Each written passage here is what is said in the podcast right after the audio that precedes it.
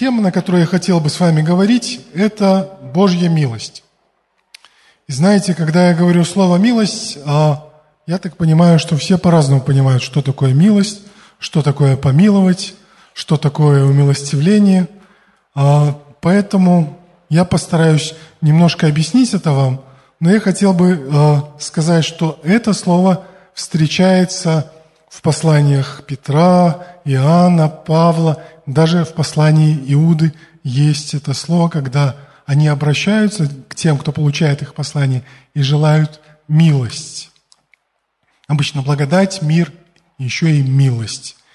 И э, есть даже такая молитва, вы, возможно, слышали о ней или слышали ее. Она на русском звучит как «Господи, помилуй». Такая очень э, популярная молитва. Иногда ей молятся даже неверующие люди, но на греческом она очень красиво звучит. Она звучит «Кирия Элейсон», и ее даже поют. И когда ее поют, это вообще такое замечательное звучание получается. Так вот, э, те слова, с которых я хотел бы начать, они звучат так. «Боже, будь милостив ко мне, грешнику». Вы встречали это, э, эти слова в Библии? Вы знаете, кто их говорит, нет? М? Их говорит мытарь, сборщик налогов. И это Евангелие от Луки, 18 глава. Вообще она там очень такая обширная глава. А с 9 стиха давайте прочитаем, потому что а, это притча, которую Иисус рассказывал. И написано так. Иисус сказал также к некоторым, которые уверены были о себе, что они праведны, и уничижали других, следующую притчу. И перед этой притчей еще, Иисус еще одну притчу говорил. Он говорил притчу о вдове, которая не давала покоя неправедному судье. И а, как а, резюме, как вывод из этой притчи, Иисус сказал, что а, нам нужно всегда молиться и не ослабевать, не унывать. И после нее сразу он говорит еще одну притчу – но к более узкому кругу, потому что это было наставление для тех, кто считал себя праведным, кто был уверен в своей праведности. И вот как эта притча звучит. Два человека вошли в храм помолиться. Один фарисей, а другой мытарь или сборщик налогов. Фарисей, став, молился сам себе так. «Боже, Благодарю Тебя, что я не таков, как прочие люди, грабители или воры, жадные люди, обидчики, то есть мошенники, поступающие несправедливо и неправедно, прелюбодеи или неверные супруги. Или как этот мытарь, вот, как тот мытарь, да? А, пощусь два раза в неделю, даю десятую часть из всего, что приобретаю. Мытарь же, стоя вдали не смел даже поднять глаз на небо, но, ударяя себя в грудь, говорил, «Боже, будь милостив ко мне, грешнику». Сказываю вам, что сей, мытарь, сборщик налогов, пошел оправданным в дом свой более, нежели тот фарисей. Ибо всякий возвышающий себя унижен будет, а унижающий себя возвысится. И рассказывая эту притчу, Иисус взял, а, говорил о двух людях с противоположных краев общества. Первый – это был фарисей. И знаете, это для нас слово «фарисей» – это такое почти ругательное слово. Если вам говорят, что вы фарисей, вы сразу обижаетесь.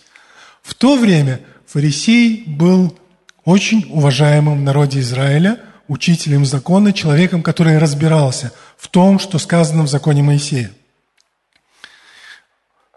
Второй мытарь или сборщик налогов, сотрудник налоговых органов, он, наоборот, был презираем всем обществом Израиля. Знаете почему? Кроме того, что он собирал подати, он собирал налоги. И он собирал налоги для римского оккупационного правительства, потому что Римская империя в тот момент а, оккупировала Израиль. Поэтому отношение к нему было во всем народе очень презрительное. Э, оба приходят в храм. И, наверное, фарисей туда все-таки ходил чаще, чем мытарь, но так получилось, что они вместе пришли. Что делает фарисей? Написано, что фарисей молится. То есть он там по всем правилам, как там у евреев принято, исполняет молитву. Также написано, что э, мытарь не молился, а просто говорил. И притча для тех, кто считал себя праведными и унижал других. А, в, книг, в книге притч, не притч Иисуса, а просто книга притч, обычно ее называют книгой притч Соломоновых, а в Ветхом Завете сказаны такие слова, что гордость предшествует погибели, а надменность или высокомерие – падению. И вот фарисей в своей молитве ухитрился прямо в храме проявить гордость и надмение, обращаясь в молитве к Богу. А мытарь же в храме проявил смирение.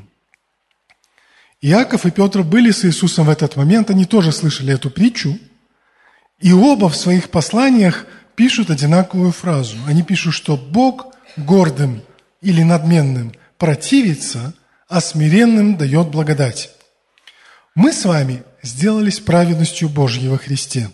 Если вы не знаете этого, вы можете прочесть о том, об этом в послании Галатам от Павла. Но мы сделались праведностью во Христе не по своим делам, и это не наша заслуга. И поэтому а, нет никакого смысла нам гордиться тем, что мы сделались праведностью. Вам необходимо охранять ваше сердце, чтобы гордость и надменность не пришла в ваше сердце, и вы не стали относиться к неспасенным людям, как к кому-то ниже вас. Хорошо, а, Давайте посмотрим на то, почему все-таки сборщик налогов пошел более оправданным в дом свой. А почему слова этого презираемого всеми человека оказались эффективнее правильно составленные молитвы фарисея. В притче Иисус противопоставляет праведность по делам праведности по вере. То есть Фарисей, он полагался на исполнение законов. Вообще фарисеи считались теми, кто исполняют практически весь закон. Мытарь не смел даже глаз поднять на небо. Он даже встал подальше. Он, в нем не нашлось смелости приблизиться, он стал подальше. Фарисей, наверное, там впереди всех стоял и громко молился. А мытарь стоял где-то позади и бил себя в грудь. И э, мытарь в отличие от фарисея. Я думаю, что он верил, что Бог способен оправдать даже такого грешника, как он. По крайней мере, он просил Бога об этом. Когда он говорил, «А, «Будь милостив ко мне», эти слова означают, что очисти мои грехи, а умилостивись надо мной. В Матфея, в 5 главе, в 20 стихе, а, в Нагорной проповеди Иисус сказал так. «Ибо говорю вам, если праведность ваша не превзойдет праведности книжников и фарисеев, то вы не войдете в Царство Небесное. Когда Иисус это говорил, народ был шокирован. Скажу вам почему. Потому что фарисеи и книжники считались эталоном исполнения закона, и их праведность считалась чем-то недосягаемым для простых людей. И тут Иисус говорит такие слова, а потом еще и притчу такую рассказывает, что мытарь презренный человек был более оправдан, чем праведный фарисей. Не дела закона, но вера оправдывает человека. Вера в Бога и вера в то, что Бог способен очистить наши грехи. И фарисеи, мытарь, кстати, начали одинаково. Они начали со Слова Божьего. Но потом э, их пути, скажем так, разошлись. Вся молитва фарисея была «Я, я, я». Я не таков, я делаю, я исполняю. А мытарь, наоборот, он о себе только сказал, что он грешник. Но все дела, на которые он уповал, это были дела Божьи. Будь милостив ко мне. Также, если вы внимательно посмотрите на эту притчу, Иисус сравнивает э, завет и закон.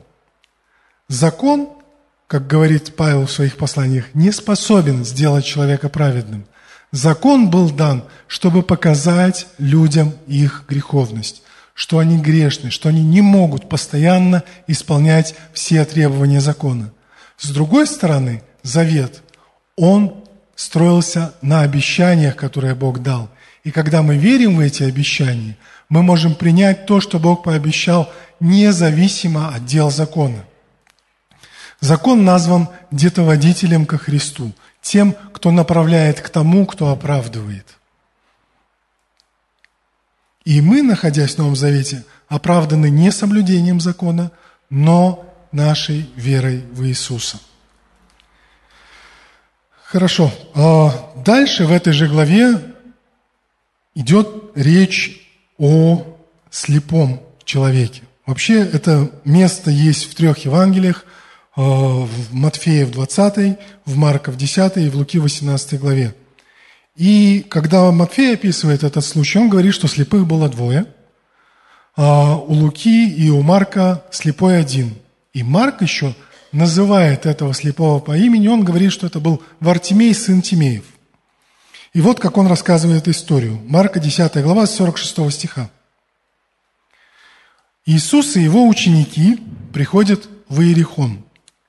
И когда выходил он, Иисус, из Иерихона с учениками своими и множеством народа, Вартимей, сын Тимеев, сидел у дороги, прося милостыни. И слово «милостыни» а, в печатном тексте стоит курсивом, что значит, что его нет в оригинале. То есть он сидел и просил. Не обязательно милости, он чего-то просил. 47 стих. Услышав, что это Иисус Назарей, он начал кричать и говорить, «Иисус, сын Давидов, помилуй меня!» Многие, там было много людей, заставляли его молчать, но он еще больше стал кричать, «Сын Давидов, помилуй меня!» Итак, Вартимей обращается и кричит к Иисусу, который проходит мимо, и его слова чем-то похожи на слова молитвы мытаря, да? Ну, на слова, которые говорил мытарь. Он говорит, Иисус, сын Давидов, помилуй меня. И знаете, я думаю, что было бы хорошо немножко объяснить, что он сказал, потому что, ну, Иисус, сын Давидов, ну, потомок Давида, что вообще это значит? Начнем с имени Иисус. Иисус э, на еврейском Иешуа или Иехошуа а, это имя, которое состояло из двух, состоит из двух частей. Первая часть – Иегова, Господь, Бог, и вторая часть – Шуа, спасение, то есть Бог спасение, Спаситель. Дальше Вартимей говорит «сын Давидов». Ну, то есть ты, Иисус, из колена Иудина, из дома Давидова, то есть потомок Давида. Это, ну, как это звучит – на самом деле слова «сын Давида» в то время означали только одно. Они означали, что Иисус, Иешуа, Спаситель, ты Мессия, ты тот, кого Бог пообещал послать, чтобы спасти народ свой Израиля, и ты помазан Богом. И на этом не все. Следующие его слова «помилуй меня». И если мы посмотрим на слова «помилуй меня», а в греческом там стоит слово «елеос». «Елейсон» – это однокоренные слова, но если посмотреть слово на иврите, которое использовалось а, в Новом Завете, потому что, ну, они-то разговаривали не всегда на греческом, а в основном на еврейском, потому что они жили в Израиле, это слово говорит о том, что прояви ко мне милость. Прояви ко мне еврейское слово хесед. И это слово хесед – оно использовалось евреями только в связи с кровным заветом. Знаете, сейчас мы кровные заветы практически не заключаем. Единственный кровный завет, который остался и нам хорошо известен, это брак. Когда а, заключается брак, это считается кровным заветом. Но даже брак в последнее время ухитряются заменить на брачный контракт. Завет на контракт. Завет, который на всю жизнь, на контракт, в котором есть условия расторжения и даже срок действия. И э, слово «помилуй», а прояви хисед, означает, что прояви верность условиям завета. Фактически слово обозначает практическую любовь, обязательную любовь, который, о которой просит а, слабая сторона завета, потому что сильная сторона заключает завет со слабой на основании любви. То есть а, сильная сторона любит слабую сторону, заключает с ней завет и обязана, име, имеет обязательство перед слабой стороной делать все, а, о чем она поклялась в завете. И Оказать милость означает сначала признать, что просящая сторона с тобой в завете, и потом выполнить это. Я приведу в качестве примера завет, э, завет между Иоаннафаном и Давидом. Когда Давид еще только-только вот победил Голиафа, он был такой просто белокурый юноша, или какой там э, цвет у него волос – и Иоаннафан полюбил его и заключил с ним завет. Сын царя заключил завет с простым парнем. А, и этот завет, он должен был быть заветом на всю жизнь. Позже, когда погибает Саул, когда погибает его сын Иоаннафан, Давид становится царем. Давид уже становится, скажем так, сильной стороной завета, и если так посмотреть, то единственной. И э, глядя на все это, ну, можно подумать, ну, никаких обязательств нет. И Анафан мертв, я никому ничего не должен. И знаете, это любимая поговорка сейчас, а я никому ничего не должен. Но в девятой главе второй книги царств Давид говорит определенные слова. Она начинается вот с чего. «И сказал Давид, не остался ли еще кто-нибудь из дома Саулова, я оказал бы ему милость, хисед, ради Иоаннафана. Я оказал бы ему милость ради моего завета с Иоаннафаном. И заметьте, что он говорит из дома Саулова. Саул был фактически заклятым врагом Давида.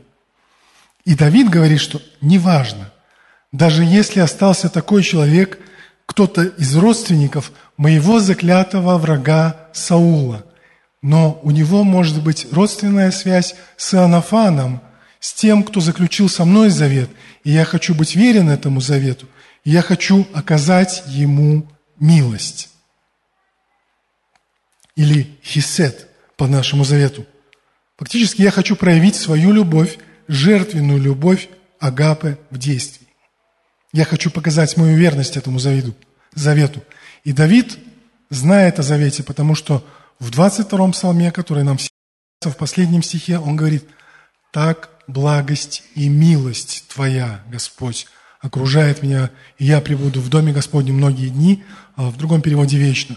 То есть Давид знает, что такое завет. завет. Он знает, что у него есть завет с Богом, и а, он знает, что Бог верен своему завету, и он хочет проявить верность завету. И а, находят Мимфиосфея. Мимфиосфей, он инвалид, сын Иоаннафана. И он получил инвалидность как раз в тот момент, когда пришло известие о том, что погиб Саул, погиб Иоаннафан, нянька взяла его, чтобы с ним бежать, уронила, он сломал обе ноги, они плохо срослись, он, он ну, очень плохо владел ногами.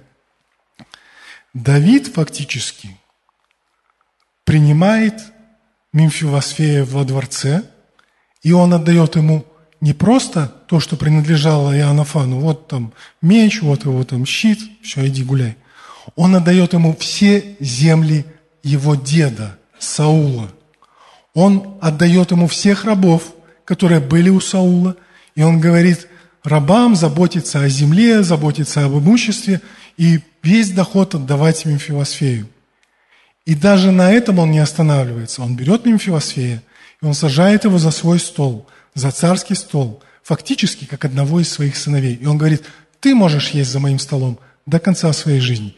Тебе даже не обязательно а, тратить свои деньги на еду, которые тебе приходят от твоих земель, от твоих имений. Ты можешь пользоваться у меня во дворце практически всем, как мой сын. Так что, если посмотреть на то, что сказал Вартимей, Иисус, он сказал примерно так. Ишуа, Спаситель, обещанный Богом еврейскому народу Мессия, Машия, помазанный Богом для того, чтобы спасти Израиль,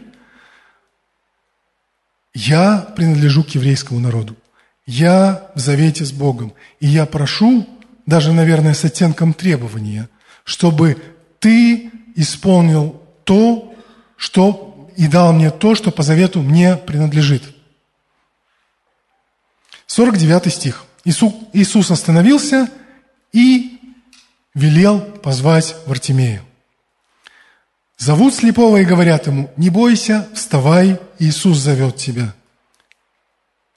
Иисус остановился, потому что вера Вартимея остановила его. Вера, которая была выражена в его словах. И слова веры, они всегда останавливают Иисуса и привлекают его внимание. Все те, кто до этого пытался заткнуть Вартимея, говорил, говорил ему замолчать, теперь говорят, не бойся, вставай, иди, зовет. И э, написано в 50 стихе так, э, Марка 10 глава, 50 стих. Он, Вартимей, сбросил с себя верхнюю одежду, встал, в другом переводе, вскочил и пришел к Иисусу. То есть Вартимей, узнает, что его зовут, он сбрасывает с себя верхнюю одежду, он сбрасывает плащ. И знаете, он делает это не на эмоциях, не потому, что ему плащ мешал ходить. Он делает это даже не для того, чтобы разжалобить Иисуса. Вот посмотри, под плащом я еще более жалко выгляжу. Он снимает этот плащ, но этот плащ не был обычным плащом. Это был своего рода сертификат о том, что он действительно слепой. И это была его форменная одежда, которая говорила о том, что Вартимей пришел к священнику. Священник посмотрел, проверил, убедился, что Вартимей действительно слепой. И Вартимею выдали этот плащ, чтобы он мог законно просить милостыню, чтобы он мог сидеть у дороги, и чтобы люди, которые видят его, понимали, что он сидит здесь не просто так кружкой трясет, что он неизвестно кто, а может он все видит, что он действительно слепой. И он этот плащ, с себя сбросил. Неужели всего этого еще недостаточно для Иисуса, чтобы понять, что нужно Вартимею? Неужели Иисус не видит, что перед ним сертифицированный слепой? Неужели Иисус не видит, что мне нужна работа? Неужели Иисус не видит, что мне нужна исцеление? Неужели Иисус не видит, что моим детям нужна летняя обувь? Неужели Бог не видит? Видит. И Иисус видит. Но ему нужно конкретно и четко что-то еще – Ему нужны слова, потому что от избытка сердца говорят уста. И Иаков пишет, что вы не имеете, потому что не просите. А потом он добавляет, а когда просите, не получаете, потому что просите не на добро, а чтобы употребить для ваших вожделений. Во второзаконии сказано, что Бог дает вам силу приобретать богатство. Это сказано евреям, но это верно и для нас – и сказано, Бог дает вам силу приобретать богатство, но есть условия. Есть цель, для чего Он это делает. И сказано, что Он дает вам силу приобретать богатство, чтобы исполнить завет свой. Хесед, милость, исполнение завета, исполнение условий завета, который Он клятвою утвердил отцам вашим. Тот завет, который Иисус заключил с Богом в своей крови, намного больше Ветхого Завета, на намного более лучших обетованиях строится, чем Ветхий Завет. Итак, 51 стих. Отвечая ему, отвечая Вартимею, отвечая на его слова, отвечая на его сброшенный плащ, Иисус спросил, чего ты хочешь от меня? Возможно, а, Вартимей просто хотел денег – ну, сбросил плащ, так, показывая, что мне надо столько денег, чтобы мне больше плащ не надо было одевать, и я пойду, там, куплю дом, буду жить и найму слуг, которые будут видеть за меня. И, знаете, а, среди учеников шел Иуда с казной, и в казне было много денег. Достаточно, наверное, чтобы исполнить даже такую мечту в Артемее. Потому что, когда а, столкнулись с ситуацией, когда Иисус кормил там три тысячи, пять тысяч – а, он спросил учеников, где нам взять столько хлеба, чтобы всех накормить? Филипп идет к Иуде и говорит, Иуда, сколько денег в казне? Иуда так подумал, говорит, 200 динариев. И Филипп приходит к Иисусу и говорит, на 200 динариев не хватит чтобы купить им всем хлеба. Ну, это мое истолкование. Может быть, там по-другому ситуация была. Но э, деньги были. И если Вартимей хотел денег, то Иисус э, хотел услышать, чего он именно хочет. С другой стороны, Иисус не сказал, знаешь, Вартимей, ты ошибся, ты погорячился, это не я, да, я так спокойно пройду, а ты здесь дальше сиди. То, что Иисус сказал, чего ты хочешь от меня, означает, что Он признал слова Вартимея. И если взять расширенный перевод ответа Иисуса, очень расширенный перевод, это будет звучать так. Да, Вартимей, я, Иешуа, Спаситель, Сын Давидов, Мессия, Машиях, помазан Богом. Да, Господь послал меня. Дух Господень на мне, ибо Он помазал меня благовествовать нищим, таким, как ты, Вартимей. И послал меня исцелять сокрушенных сердцем, проповедовать пленным освобождение, слепым, таким, как ты, Вартимей, прозрение, отпустить измученных на свободу. Бог помазал меня Духом Святым и силой, чтобы я ходил благотворя, исцеляя всех угнетаемых дьяволом, таких, как ты, Вартимей. Потому что Бог со мной, и я пришел, чтобы разрушить дела дьявола. Помазание, которое на мне, оно разрушает то ермо, которое дьявол и другие люди возложили на тебя, и снимает бремена неудобоносимые, которые фарисеи возлагают на тебя. И да, Вартимей, я признаю, что ты еврей, обрезанный в завете с Богом. Действительно ли ты в это веришь? И если ты веришь в это, то чего ты у меня просишь на основании этого завета с Богом? Пока еще Ветхого Завета. 51 стих. Слепой сказал ему, «Учитель, чтобы мне прозреть». В параллельном месте «Господи, чтобы мне прозреть» написано. И э, что Иисус отвечает ему в 52 стихе? Он не возлагает на него руки. Он не молится за него. Он говорит, иди, вера твоя спасла тебя. То есть он говорит, Вартимей, так как ты веришь в то, что по завету это принадлежит тебе, это твое. Дальше написано, и он, Вартимей, тотчас прозрел и пошел за Иисусом по дороге. А в Евангелии от Луки написано, и он тотчас прозрел и пошел за ним, за Иисусом, славя Бога. И весь народ, видя это, воздал хвалу Богу.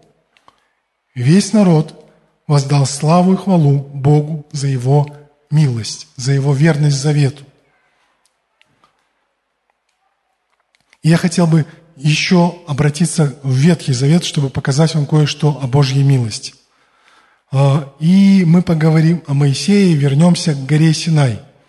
На Синае Моисей не только получил закон, не только получил а, подробную инструкцию по сборке скинии, о том, из чего она должна состоять, что на каком месте должно находиться. И он не только получил Пятикнижье Моисеева, которое стало частью Библии. Он получил еще кое-что, и если читать невнимательно, то мы можем легко пропустить эти два важные стиха. А, эти два стиха находятся в 34 главе Исход, и я немножко расскажу предысторию – а Моисей обращается к Богу, он говорит, народ капризный, народ буйный, а мне его вести, и если ты не пойдешь сам, то лучше мне и, не пытаться это сделать, Господь, иди с нами сам. И Господь говорит, хорошо, я пойду с вами сам, поднимайся ко мне на гору, а, бери скрижали, которые ты сделаешь сам вместо разбитых, я на них снова запишу заповеди. И Моисей, среди всего прочего, говорит, я хочу узнать путь твой, Бог. А потом он говорит такие слова. «Покажи мне твою славу». И Бог говорит, а, хорошо, Моисей, но я не покажу тебе свое лицо, потому что иначе некому будет вести народ в, в, в, э, в обетованную землю. Я прикрою тебя, а когда пройду, покажусь весь. И э, давайте посмотрим 34 глава Исход, Давайте посмотрим, наверное, с пятого стиха. Что происходит? То есть Моисей встал утром, ну, с этими с камнями, на которых Господь должен был записать заповеди, поднялся на гору, и говорится вот как. «И сошел Господь в облаке, и остановился там близ него, возле Моисея, и провозгласил имя Иеговы. И прошел Господь перед лицом его и возгласил, Господь, Господь, Бог, человеколюбивый и милосердный, долготерпеливый и многомилостивый и истинный, сохраняющий милость в тысячи родов, прощающий вину и преступление и грех, но не оставляющий без наказания, наказывающий вину отцов в детях и в детях детей до третьего и четвертого рода. И я на этих последних двух стихах, шестом и седьмом, хотел бы остановиться.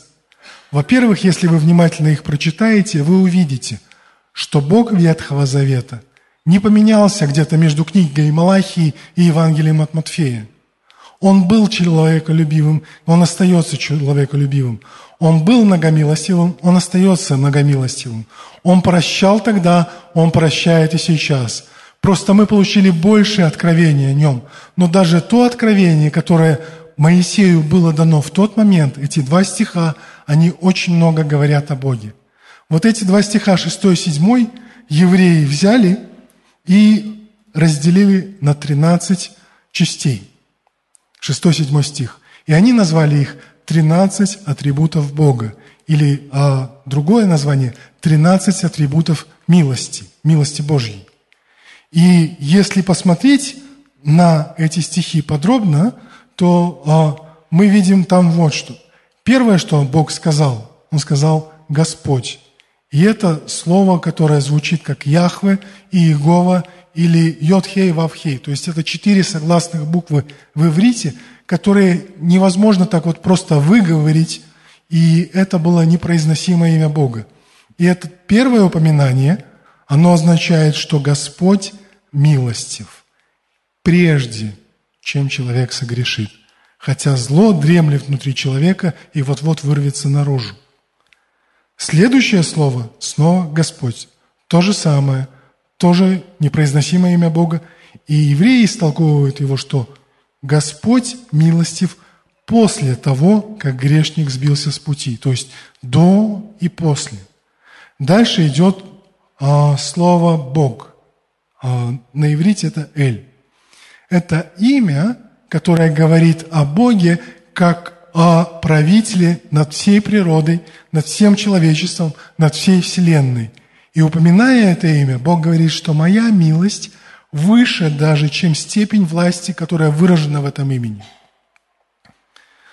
Дальше идет человеколюбивый. Бог, который любит людей. Бог милостивый, чтобы человечество не страдало. Он полон сострадания, любящей симпатии к слабостям человека.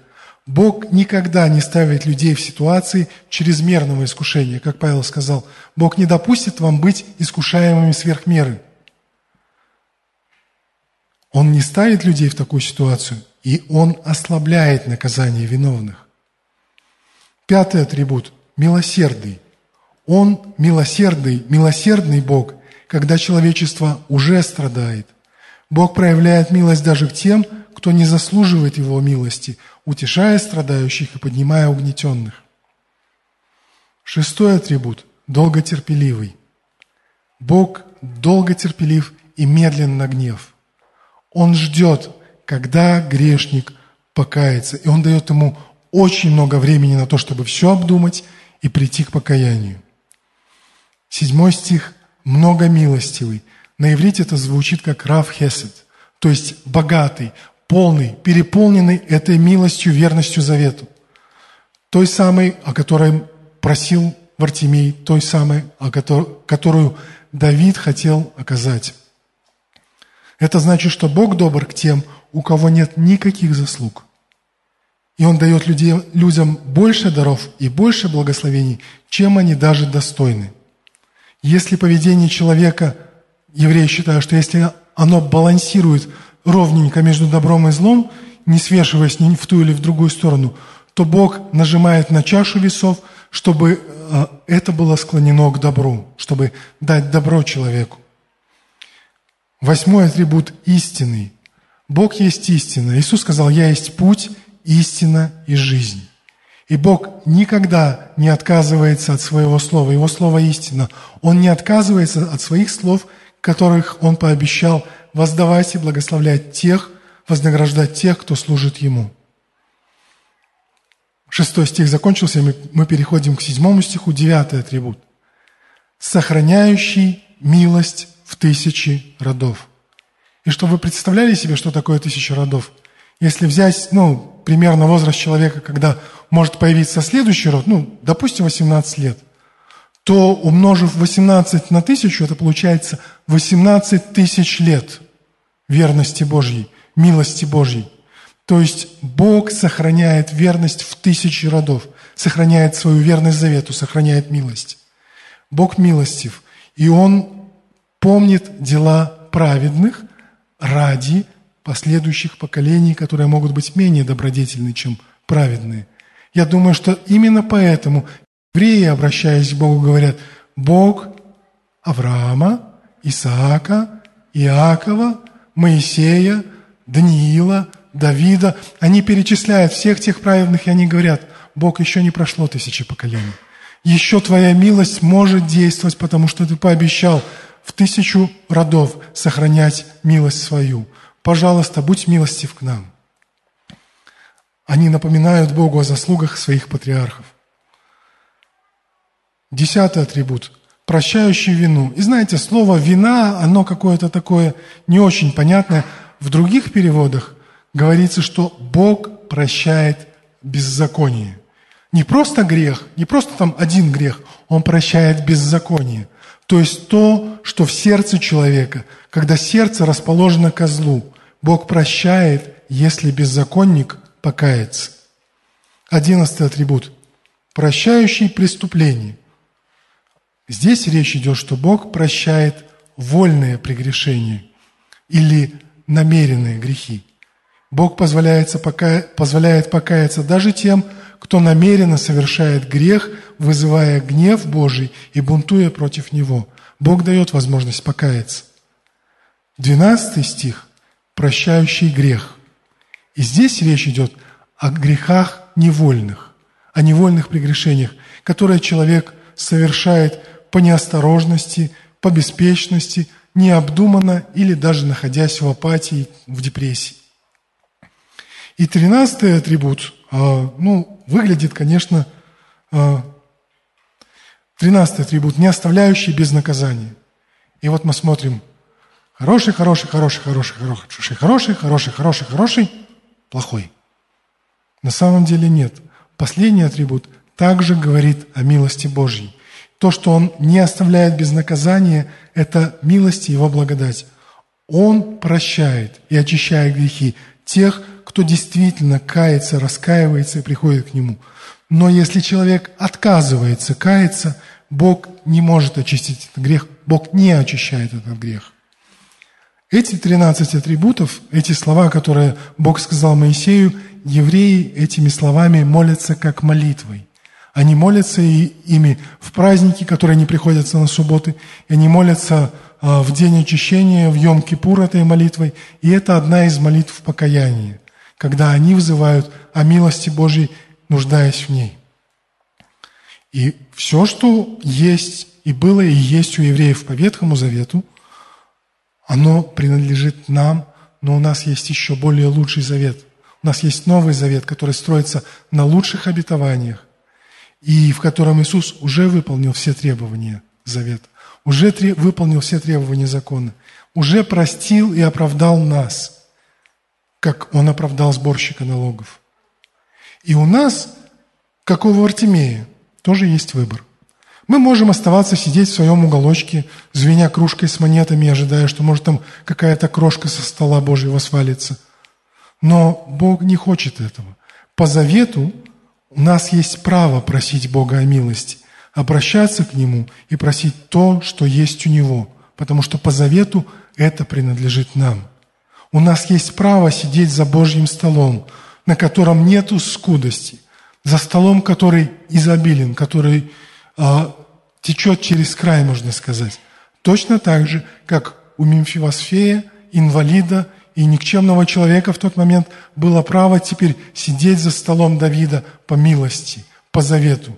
И сидеть за этот стол а, в любой одежде не пускали, на него надели царские одежды. И точно так же Иисус сделал для нас. Он посадил нас за стол своего Отца, Он надел на нас царские одежды. Мы стали царями и священниками. И мы помним, постоянно помним об этом завете. Даже если не помним, раз в месяц у нас есть возможность вспомнить о нем во время хлебопреломления. Мы вспоминаем о Божьей милости.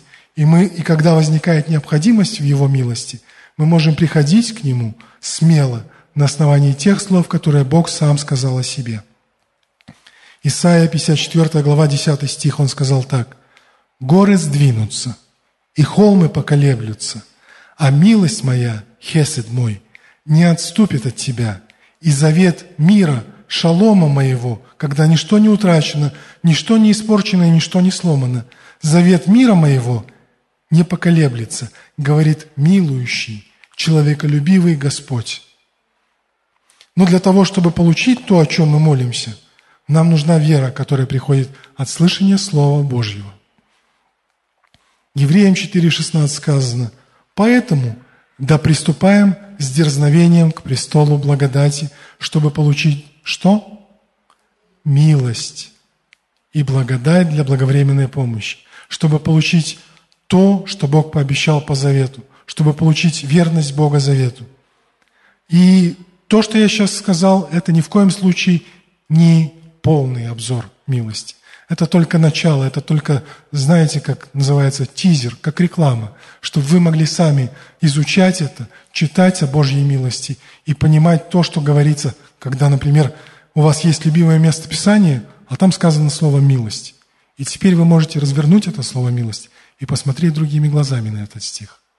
Когда есть песня, которая вам нравится, и там говорится «милости Твоей полна вся земля», и вы можете развернуть это слово и понять, о чем действительно идет речь. Вспомните фразу интересную Иакова. «Суд без милости, не оказавшему милости, но милость превозносится над судом».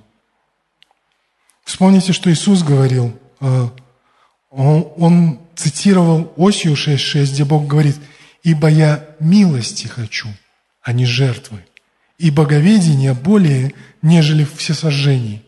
Бог хочет, чтобы вы знали Его, знали Его характер, знали Его милость, знали Его благодать. И для Него это важнее, чем всесожжение и жертвы. И я хотел бы напомнить одну историю, которую в последнее время мы часто вспоминаем. Это вторая книга Паралипоменон, 20 глава где говорится про царя Иосафата и говорится про три огромные армии, которые вышли против него. И в 21 стихе там сказано так. «И совещался он, царь Иосафат, с народом». И это не было что-то, что Бог сказал ему. Он посовещался с народом, и они решили, что так будет правильно. «И поставил певцов Господу, чтобы они в благолепии святыни, выступая впереди вооруженных, еще впереди армии пошли певцы. Славословили и говорили, славьте Господа, ибо вовек что? Вовек милость Его. О результатах этого вы знаете. И напоследок я дам вам один псалом, где это слово упоминается в каждом стихе. Это 135-й псалом. Если вы посмотрите, каждый стих заканчивается словами «ибо вовек милость Его. И если вы посмотрите на этот псалом, сейчас нет времени его разбирать по стихам, там говорится о том, каков Бог, ибо вовек милость Его. Говорится, что Бог таков, и Он верен. Бог таков, и Он верен. Бог таков, и Он верен. Там дальше перечисляются дела, которые Бог совершил. Невозможные дела. Дела, когда не было никакого выхода. Но Израиль был в завете с Богом. И Бог по этому завету совершал эти дела. Утопил армию фараона, разделил Черное море и многое-многое-многое другое. И если вы почитаете этот псалом с новым взглядом на милость, вы поймете, насколько Бог благ, как сильно Он любит вас и как сильно Он хочет оказывать вам свою милость по завету.